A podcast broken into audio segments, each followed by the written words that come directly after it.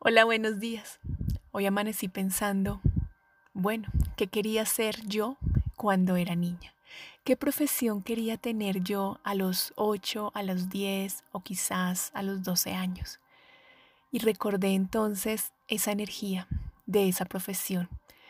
Y recordé todo lo que quería hacer cuando era niña, pero no con nostalgia, sino con alegría, con esa alegría de lo que realmente me movía, lo que realmente me daba motor a mi vida. Entonces, por eso quise plantear ese ejercicio para hoy. ¿Qué querías ser cuando eras niño? Y no solamente desde la profesión, sino desde esa energía que tiene esa profesión o sobre todo desde el sentimiento y la emoción que generaba en ti.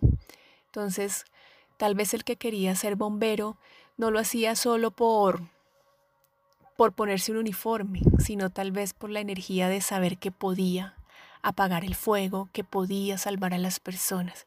¿Qué te parece si hoy haces ese ejercicio? Te sientas por cinco minutos y revisas qué era lo que querías ser cuando eras niño. Y no solamente lo revisas, puedes de pronto anotarlo y comenzar a mirar por qué querías ser eso. Tal vez porque querías sentirte poderoso, tal vez porque querías sentir que podías salvar mucha gente o porque, bueno, no sé, lo que sea. Revísalo. ¿Y qué de eso puedes traer hoy a tu vida?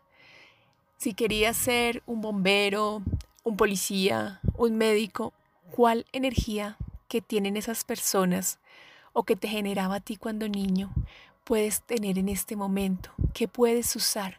Si aún estás a tiempo y quieres, podrías incluso mirar cómo puedes ejercer esa profesión.